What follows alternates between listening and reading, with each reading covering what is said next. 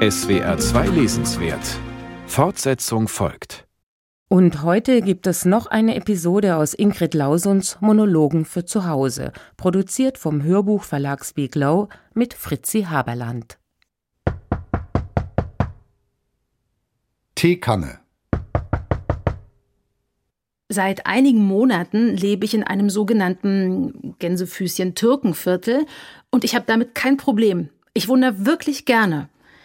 Nur zwei Häuser weiter, direkt an der Ecke, wohnt meine Nachbarin. Das ist die Aische.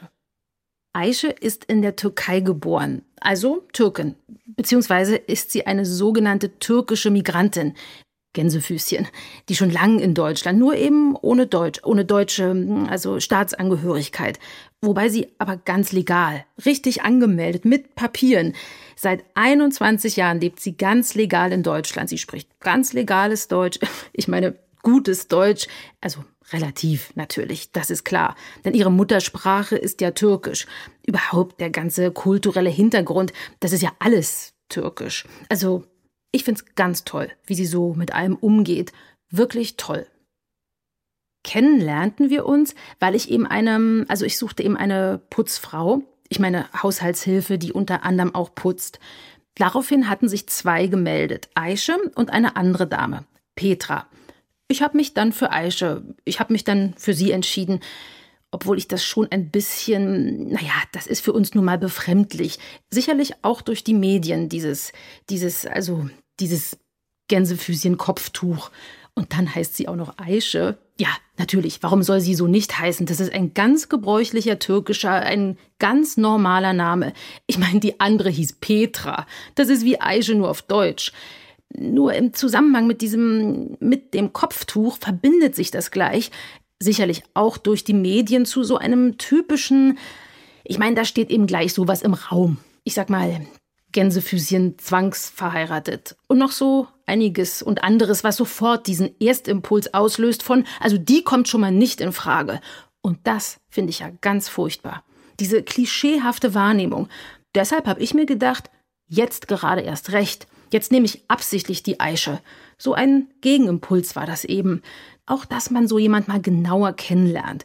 Besonders, weil ich in meinem Bekanntenkreis überhaupt keine Türken beziehungsweise Deutsch-Türken oder türkische Migranten habe, geschweige denn Migrantinnen und schon gar keine, die so ein, naja, die so ein Kopftuch tragen. Und ich dachte, vielleicht entsteht ja so ein Dialog.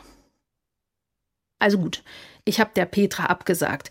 Und als sie wissen wollte, warum, fiel mir erstmal gar nichts ein, denn ich hätte ja schlecht sagen können, ich habe mich für die andere Bewerberin entschieden, weil die andere, weil die ein Kopftuch trägt. Ich habe gesagt, dass die andere Dame nur zwei Häuser weiter wohnt. Aische kam also dann das erste Mal. Ich hatte Tee gemacht. Ich habe eine sehr, sehr schöne türkische Teekanne, Sonderkollektion von Hutschenreuter. Kobaltblaues Porzellan mit sehr fein aufgemalten Motiven aus Tausend und einer Nacht. Und ich dachte mir, das passt doch gut. So ein Hauch von Orient. Aische war erstmal sehr still. Und ich muss sagen, ich war auch ein bisschen, so ein bisschen angespannt. Wie fängt man denn so ein Gespräch am besten an, ohne dass da gleich Gänsefüßchen, Islamisten, Al-Qaida, Sprengstoffgürtel und Gänsefüßchen, schwarze Witwen, Ehrenmorde, Folter, Gleichberechtigung, EU-Beitritt, Menschenrechte, Genozid, Sportunterricht für Mädchen, Gänsefüßchen und so weiter. Das wollte ich auf keinen Fall. Zum Glück fiel mir dann noch ein, dass vor kurzem der Literaturnobelpreis an einen Türken, beziehungsweise Deutsch-Türken, nein, türkisch-türkischen, also an einen Türken, ich meine türkischen Autor verliehen wurde. Ich dachte, vielleicht kann man da anknüpfen, denn der Literaturnobelpreis ist ja schon. Auf einmal fragte Aische, was sie denn verdienen würde. Ach, natürlich, das hatte ich bisher ganz vergessen anzusprechen. Ich fand 10 Euro brutto gleich netto pro Stunde fair und war schon ein bisschen überrascht, dass Aische, also dass sie fand, dass das zu wenig und sie wollte eben zwölf. Das fand ich einerseits ein bisschen viel, andererseits hat mir das aber auch gefallen, denn eine Muslima, die so selbstbewusst verhandelt, wehrt sich gegen ihre Opferrolle. Und das finde ich wirklich unterstützenswert. Ich hatte noch ganz kurz den Gedanken, ob ich bei, ob ich wohl bei Petra auch so schnell eingewilligt hätte, aber das erübrigte sich ja und es blieb also bei zwölf Euro. Danach wurde das Ganze lockerer. Wir tranken weiter Tee, boten uns das Du an. Also sie hat es mir zuerst. Das fand ich auch ganz schön, dass man dieses Förmliche gleich mal über Bord wirft. Ich erzählte, wie beeindruckt ich von Istanbul gewesen war. Das kannte sie aber leider gar nicht. Aisha erzählte mir, wie sie als Kind aus der Türkei nach Deutschland kam, wie sie mit zwölf zurück in die Türkei ging, wie sie mit 18 ihren Mann heiratete, mit dem sie zurück nach Deutschland kam. Ich sagte in Gedanken laut und deutlich, das heißt nicht, dass sie zwangsverheiratet wurde. Das kann ganz, ganz anders gewesen sein. Und als antipauschalisierende Maßnahme stellte ich mir eine verwunschen schöne orientalische Liebesgeschichte vor. Aisha an einem Fluss, die Wäsche waschend. Nein, nicht wie sie die Wäsche, ähm, anders. Aische vielleicht Schafe hütend. Auch nicht. Also gut, ich stellte mir Aische vor in einer Bibliothek in Istanbul. Da war sie ja noch nicht. Ankara, das geht. Und Aische vergleichende Literaturwissenschaften studierend, Blicke austauschend mit dem gut aussehenden melancholischen Studienkollegen, so vom Typ der junge Omar Sharif, und als meine Geschichte an dem Punkt war, wo sich beide geheime Zettelchen in Bücher steckten, sagte Aische, schon drei Tage nach der Hochzeit hätte ihr der Mann verboten, oh Gott, wie schrecklich. Also doch, also ganz genau so wie das immer Ganz genau. Und das hätte sich in Deutschland, genau darüber habe ich gerade was gelesen, und er hätte sie dann ständig überwacht. Ja, so war das auch in dem Bericht. Er hätte sogar ihren Pass behalten und ganz genau, der hat ihren Pass behalten. Und sie hätte dann mit Hilfe ihrer Schwester, ja, die Schwester hatte ja den Auftrag von dem Mann. Sie hätten heimlich von der Wohnung ihrer Schwester, ja, da hat die Schwester sie noch hingelockt, einen Anwalt gefunden und sie hätten, da hat man sie ermordet aufgefunden. Und das wäre zwar in Deutschland kompliziert, ja, weil das dieses falsch verstandene, denn das ginge nach türkischem Recht, ja, genau, wo es dafür noch mildernde Umstände, aber am Ende sei sie rechtskräftig, also einfach grausam hingerichtet, sei sie geschieden worden. Was? Sie sei geschieden. Seit sechs Jahren. Also das fand ich natürlich ganz enorm dass jemand, der in solchen, also Verhältnissen, wo man ja als Frau jeden Augenblick um Leib und Leben fürchten muss, das hat mich so bewegt. Ich habe sie dann einfach ganz spontan umarmt und gesagt, Aische, das hast du wirklich toll gemacht, dass du dich da gewehrt hast. Ganz, ganz toll. Was natürlich weiterhin befremdlich blieb, ich meine, wenn man schon so emanzipiert ist, eine Scheidung durchzukämpfen, warum man dann noch dieses, dieses Kopftuch trägt. Aische fragte mich nach meinen Kindern. Ich sagte, dass ich keine Kinder hätte. Aische schlug die Hände vors Gesicht und machte Ei. Ich sagte, ich hätte mich dazu freiwillig entschieden. Also freiwillig. Aische sagte, ich sollte die Hoffnung noch nicht ganz aufgeben. Ich sagte, dass ich eben Mutterschaft nicht als einziges. Aische sagte, das käme noch. Ich sagte nein, denn ich hätte da eine ganz bewusste Entscheidung getroffen. Aische sagte, dass sie drei Kinder hätte. Eileen, die 13 würde, Ahmed sei elf und Adnan sieben und sie würde Gott jeden Tag für diese Kinder danken. Ich habe dann so humorvoll eingehakt und gesagt, dass ich Gott täglich dafür danken würde, dass ich keine hätte. Ja, da habe ich dann an ihrer Reaktion gemerkt, sie hat da gar nicht mehr gelacht, wie schnell so etwas kippen kann. Sie hat auch nicht gelächelt, wie schnell dann doch dieses Fundamentalistische zum Vorschein kommt. Und auf einmal brennen Scheiterhaufen. Gänsefüßchen. Wir kamen irgendwie auf Schlankheitstipps. Das ist ja so ein interkulturell unvermintes Niemandsland. Da haben wir dann viel gelacht. Aisha erzählte, am meisten zunehmen würde sie an Ramadan, weil sie dann abends so viel essen würde. Sie sagte übrigens statt Ramadan, sie sagte immer Ramazan. Ich habe sie vorsichtig darauf hingewiesen bzw. nachgefragt und es scheint wirklich so zu sein, dass man eben Ramazan, also dass man das tatsächlich falsch ausspricht. Aische bemerkte die Zigaretten auf dem Tisch und fragte mich, ob ich rauchen würde. Ich sagte nein, ich hätte aufgehört, die Zigaretten hätte ein Freund von mir vergessen, und ich fragte sie, ob sie denn rauchen würde. Das war mir natürlich klar, dass sie nicht raucht. Ich glaube, das zieht sogar die Todesstrafe nach sich. Aische sagte, ja, manchmal würde sie schon eine rauchen, also ab und zu. Ach was. ja, dann hab ich ihr, ich hab ihr eine angeboten und dann saß die wirklich da und rauchte. Das waren sogar Marlboro. Das fand ich so enorm. Ich sagte, Aische, ich finde das ganz toll, dass du rauchst. Sie sagte, sie würde es lieber sein lassen. Nach der Zigarette legte Aische los mit dem, mit dem Putzen eben und das in einem Tempo. Die zwölf Euro hatte sie nicht ohne Grund verlangt. Toll. Ich war begeistert, gab ihr 50 Euro. Sie sagte, dass sie eben rüberlaufen würde, um die zwei Euro Wechselgeld zu holen. Ich sagte, ist schon gut, das stimmt schon so.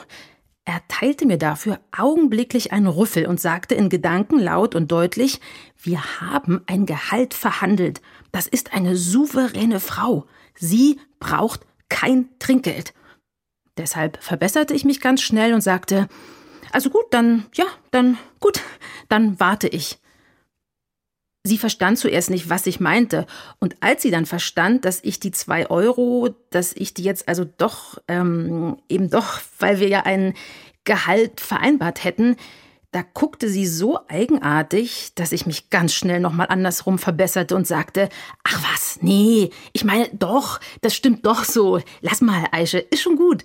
Egal, das stimmt schon so. Ähm, vielen, vielen Dank und äh, ja, bis nächsten Donnerstag.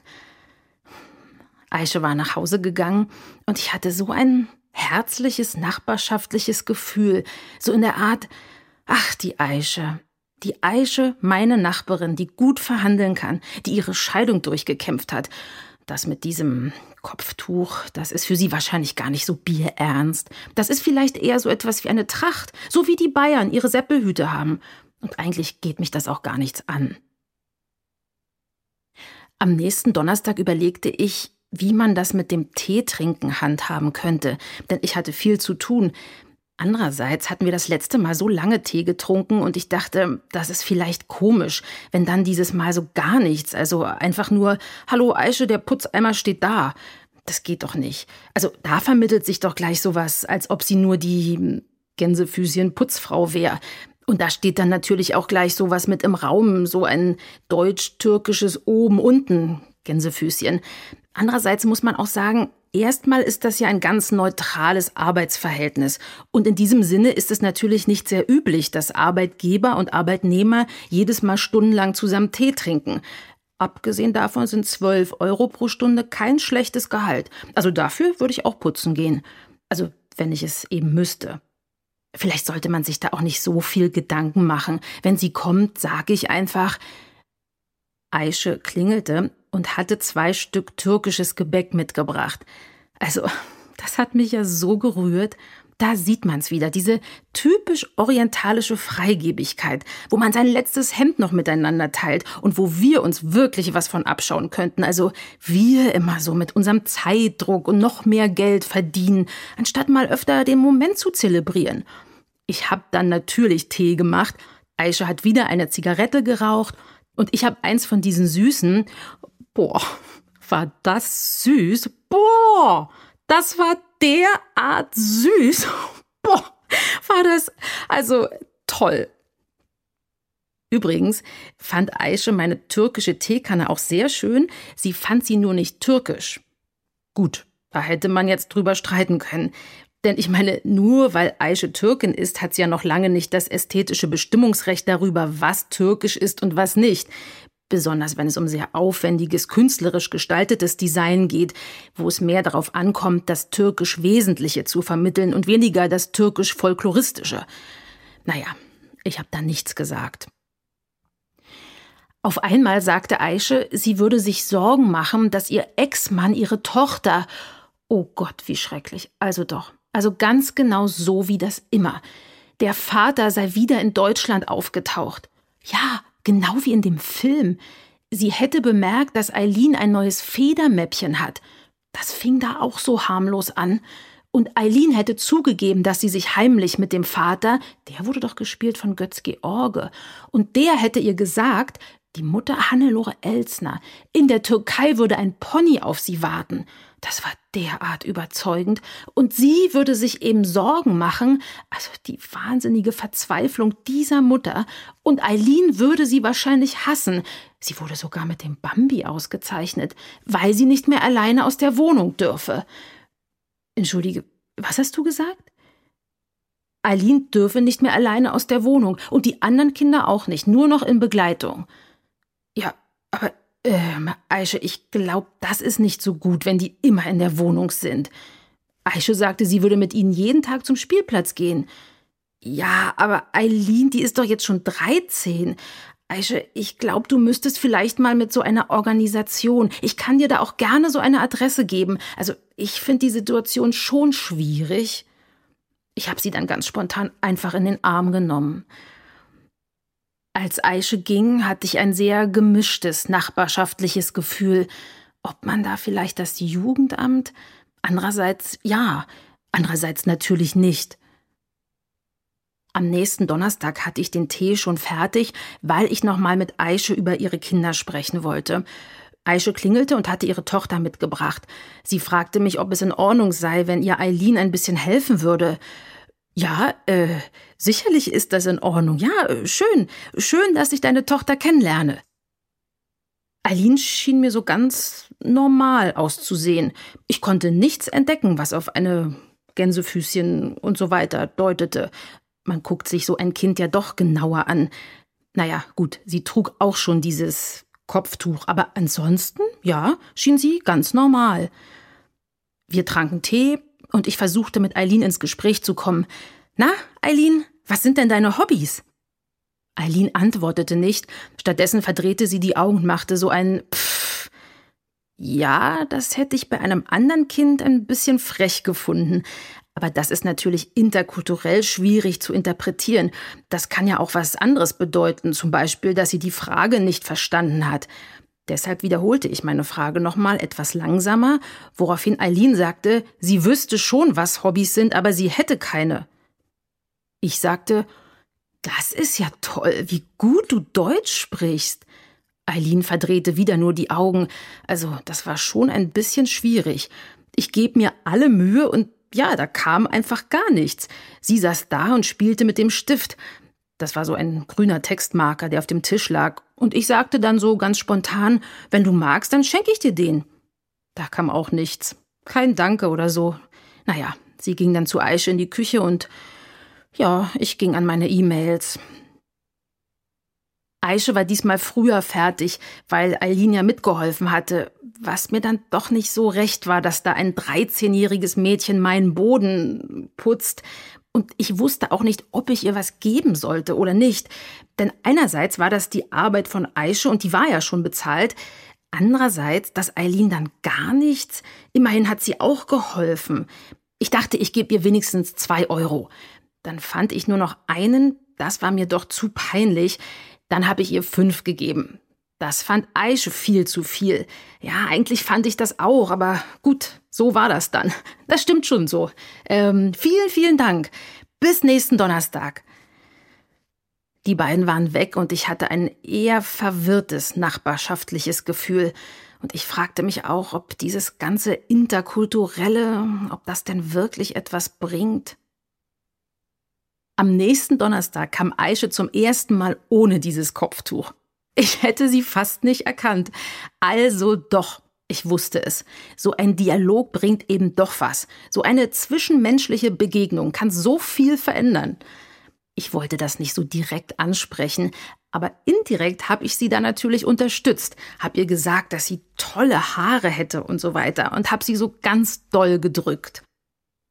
Eileen war wieder sehr verschlossen bis ich den Vorschlag machte, ob sie nicht immer donnerstags für mich einkaufen gehen wollte. Sie würde dafür fünf Euro kriegen. Das hatte ich mir so ausgedacht, dann hätte sie so eine Extraaufgabe ganz alleine, könnte ein bisschen Geld verdienen und ich müsste nicht einkaufen gehen. Also, ich muss sagen, ich fand das schon eine schöne, integrative Idee. Eileen sagte sofort ja. Aische sagte sofort nein. Ich sagte, der Supermarkt wäre doch um die Ecke. Aische sagte nein, auf keinen Fall. Eileen sagte, sie dürfte überhaupt nie etwas. Das wechselte auf Türkisch. Dann wechselte die Lautstärke. Am Ende sagte ich, ja, gut, dann würde ich eben mitgehen. Das habe ich auch gemacht. Stand mit Eileen 20 Minuten an der Kasse, gab ihr anschließend wie abgemacht die 5 Euro und hatte außerdem noch das Gefühl, ich müsste mich vor Aische rechtfertigen, weil wir über eine Stunde weg waren. Die beiden gingen nach Hause, ich räumte noch die Spülmaschine aus und fand die Scherben meiner türkischen Teekanne. Also nein, das ist doch wohl nicht wahr. Also jetzt bin ich wirklich sauer. Also das weiß doch wirklich jeder, dass so ein feines Porzellan nicht in die Spülmaschine gehört. Also das ärgert mich und das werde ich ihr auch sagen. Am nächsten Donnerstag hatte Aische ihr Kopftuch wieder auf, stattdessen war Eileen diesmal ohne. Ja, wer sich da noch auskennt. Ich sagte, ich hätte dieses Mal keinen Tee gemacht, weil die Teekanne das letzte Mal kaputt gegangen sei. Aische sagte versöhnlich, das macht nichts und wollte an die Arbeit gehen. Naja, ich musste dann eben sagen, dass sie wohl die Kanne in die Spülmaschine. Aische schrie entsetzt auf und schwor Stein und Bein, dass sie es nicht gewesen sei. Eileen schwor ebenfalls, dass sie es nicht gewesen war. Und ich habe auch deutlich zu verstehen gegeben, dass ich es eben auch nicht war. Ja, da war dann eine sehr, sehr lange Pause. Auf einmal schrie Aische ihre Tochter an, Eileen schrie ihre Mutter an, Aische gab Eileen eine Ohrfeige. Ich sagte, Aische, ich finde das nicht in Ordnung, dass du deine Tochter. Aische fing auf einmal an zu weinen, Eileen weinte sowieso schon, und um das alles zu beruhigen, sagte ich, vielleicht wäre ich das doch gewesen mit der Kanne. Oh, das war natürlich richtig saublöd, denn jetzt stand ich auf einmal da, als ob ich erstmal andere verdächtigen würde, und also das war wirklich blöd. Als die beiden an diesem Abend gegangen waren, hatte ich ein sehr beklommenes nachbarschaftliches Gefühl. Ich meine, wenn so ein junges Mädchen schon so lügen kann, wenn da die Persönlichkeit schon so verbogen ist, das entsteht ja nicht von heute auf morgen, so eine, ja, Schläfermentalität. Am nächsten Donnerstag war Eileen nicht mitgekommen. Als erstes überreichte mir Aisha einen original verpackten Karton mit einer in Zellophan verschweißten türkischen Teekanne samt dazugehörigen Gläsern und einem Tablett. Da habe ich mich natürlich wahnsinnig drüber gefreut, über diese Geste. Also, da habe ich mich schon sehr gefreut. Aisha hatte sich dafür bestimmt verausgabt. Die Kanne selber fand ich so, naja, das war eben so eine ganz andere Ästhetik. Also, die war schon sehr, sehr türkisch. Aber es ging ja eher um die Geste. Ich habe die Aische dann spontan umarmt und gesagt, ich wäre Eileen nicht böse und sie könnte gerne wiederkommen. Aische sagte nichts, und die Art, wie sie nichts sagte, ließ auf einmal auch noch eine andere Interpretation zu. Irgendwie hatte ich den Verdacht, dass sie letztendlich doch ihrer Tochter glaubte und die Kanne nur gekauft hatte, um. Ja, warum wohl? Warum hätte sie das machen sollen? Darauf gab es irgendwie keine schlüssige Antwort. Ich hatte trotzdem ein merkwürdiges Gefühl. Aische ging und ich machte mir schon noch Gedanken, ob Aische wirklich denken könnte, dass ich womöglich Ach ja, Himmel, Donnerwetter, was mache ich mir denn da so viel Gedanken? Aische kommt zum Putzen, fertig, aus. Und dieses ganze Wassi da mit ihrer Tochter und dem Ex-Mann und überhaupt mit allen und ob man da jetzt Ramadan sagt oder Ramazan, das ist mir ehrlich gesagt ganz egal. Ich meine, was soll das denn? Die 48 Euro sind dafür da, dass meine Wohnung sauber ist. Und mit dieser Teetrinkerei am Anfang ist jetzt Schluss. Und auch mit dieser Raucherei. Das stinkt jedes Mal zwei Tage lang. Und das ist hier immerhin noch meine Wohnung. Am nächsten Donnerstag war ich nicht da. Ich hatte Aische den Schlüssel in den Briefkasten geworfen und hatte den Laptop mit in ein Café genommen, um erstmal wieder so eine gewisse Distanz zu schaffen. Hab in Ruhe meine E-Mails erledigt und mir außerdem noch ein Buch mitgenommen. Das ist ein sehr spannender Roman über ein typisches Migrantenschicksal. Das ist ja auch nicht so, dass mich das alles nicht interessieren würde. Nur eben jetzt speziell bei Aische finde ich ein bisschen mehr Distanz ganz gut. Als ich nach Hause kam, war die Wohnung ordentlich, so wie ich's gern hab. Das Teeservice von Aische stand auf dem Wohnzimmertisch. Auf dem Zettel für Aische hatte ich geschrieben, dass sie sich natürlich gerne einen Tee machen könnte. Und im Kühlschrank wären zwei Stück Kuchen für Eileen und sie. Ich hatte sogar den Aschenbecher und die Zigaretten hingestellt. Aber Aische hatte diesmal nicht geraucht. Der Kuchen stand immer noch im Kühlschrank und die Teekanne war offensichtlich unbenutzt.